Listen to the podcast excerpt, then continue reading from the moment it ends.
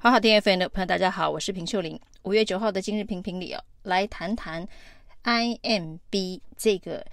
借贷诈骗平台又有惊人的最新发展了。那这个主谋呢，曾国伟哦，被发现呢，其实他是一名通缉犯，而且呢是被列管的四海帮海天堂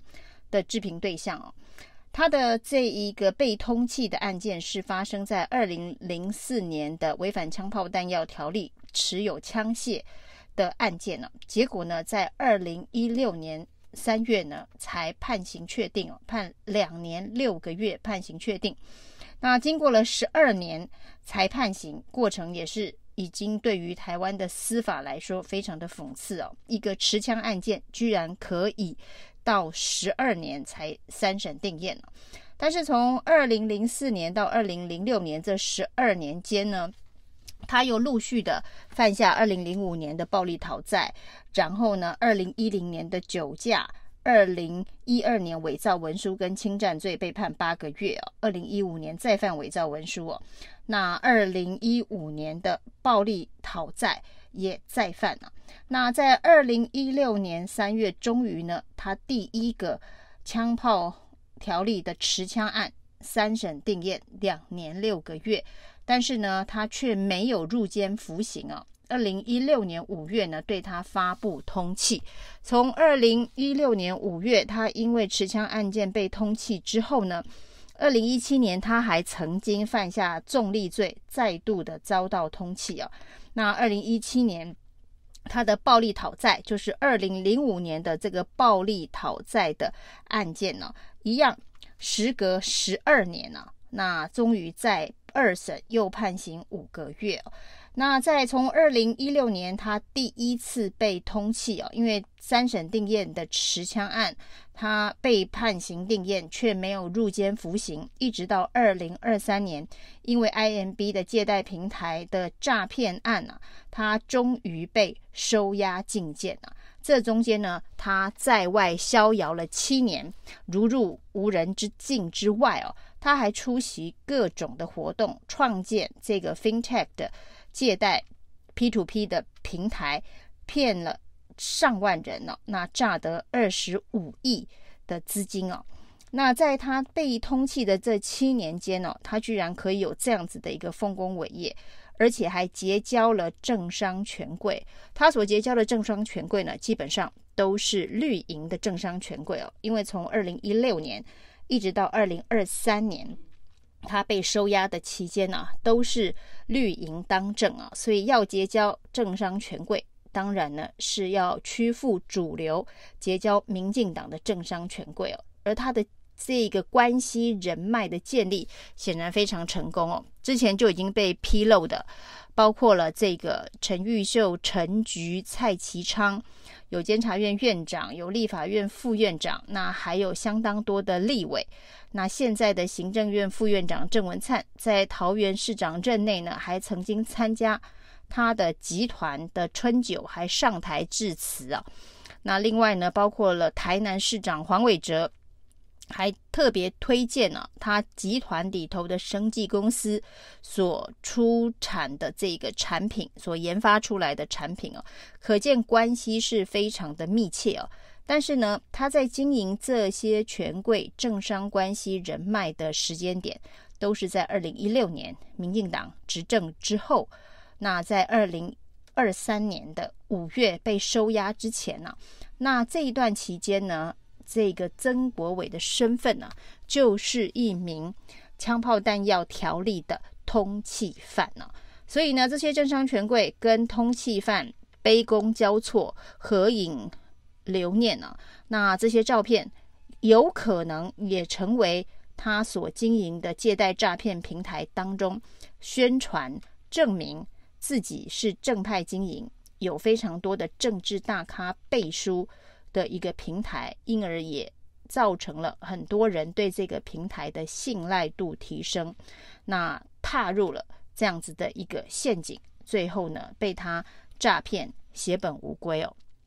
这整体事件真的是非常的荒谬又离谱，不过也让大家想起，就在上个月还发生的一件事件啊，也是通缉犯在外逍遥。那这一个通缉犯呢，是赵家宝。那赵家宝是当年陈菊在高雄市市长任内的爱将啊，他是这个新闻处的机要，不过是因为在办市大运的时候向厂商收贿的贪污案啊。那在二零零九年的时候被告发，一直在二零一四年贪污罪判刑十一年定谳了。那不过还是一样哦，他没有入监服刑啊。那在二零一四年被判刑定谳的当年，他和陈菊还有这一个呃相关的碰面啊。那难道像赵家宝这么核心的爱将，他没有告诉陈菊他的官司已经三审定验吗？结果呢，陈菊并没有避嫌，还跟他见面。那后来呢，在二零一五年，他居然还跟当时的法务部部长邱泰山还同桌吃饭呢。那在二零一四年贪污判刑定谳，没有入监服刑。二零一五年还能跟法务部长同桌吃饭呢，真的是神通非常的广大。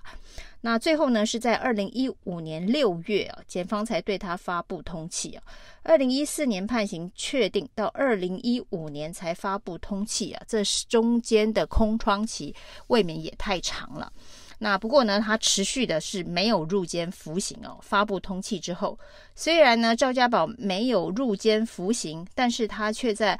二零一七年还去参加了高雄市的跨年晚会啊，那二零一八年还在高雄的海产店打卡，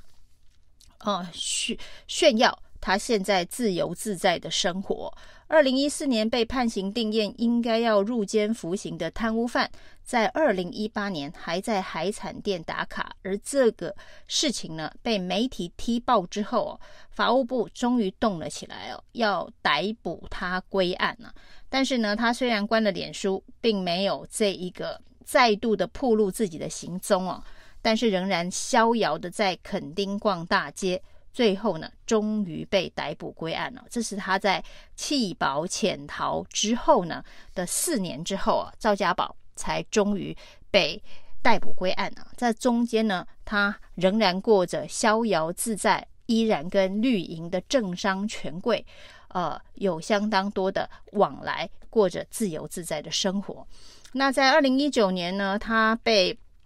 逮捕入狱之后，没想到呢，在今年的四月份，他居然被假释了。那他是十一年的判刑啊，应该要六年以后才能假释啊。但事实上呢，赵家宝在入监服刑没多久，就到了明德外役监了。大家还记得，这个贪污犯原本是不能够申请到外役监的，但是为什么赵家宝可以啊？因为在这中间呢，民进党又大开外役监的这一个。门槛大开外役监的门槛了，原本贪污犯、重刑犯不可以去外役监呢，那后来都把相关的条款做了调整啊。这件事情呢，在之前的这个外役监的逃狱犯杀警之后被检讨，才发现呢，原来又是民进党为自家人量身定做的修法条款呢。那也让这个赵家宝这个贪污犯呢，可以因此得利。到明德外役监去服役，结果呢，在明德外役监服役的四年之后呢，居然假释出狱。那在高雄地检署的解释，呃，矫正署法务部矫正署的解释啊，说呢，其实他在之前有一个案子服过一年刑，还加上羁押，所以呢，那两年再加上现在的四年，所以总共已经有六年了。那的确是已经过了刑期的一半。可以申请假释，完全符合法律规定哦。在民进党口中，完全符合法律规定的事情哦，总是会出现猫腻哦。那特别是针对这一个该入狱服刑的时候，没有入狱服刑啊，居然潜逃四年，这算是素行不良、饭后态度不佳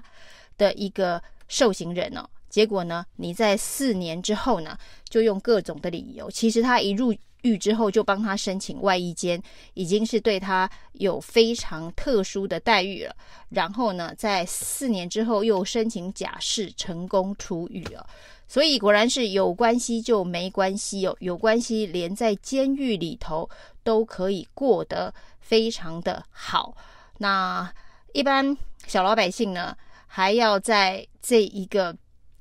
呃经济状况不好的状态之下，遇到了没有良心的这个借贷平台的诈骗犯。那这个诈骗犯哦，没想到也是一个通缉犯哦，通缉犯在外头经营。借贷平台可以诈骗这么高的金额，这么多的受害人哦，这也是民进党执政时期的司法奇迹哦。民进党的司法奇迹哦，除了这一个保外就医的受刑人陈水扁呢，可以到处趴趴走、陈情请愿、开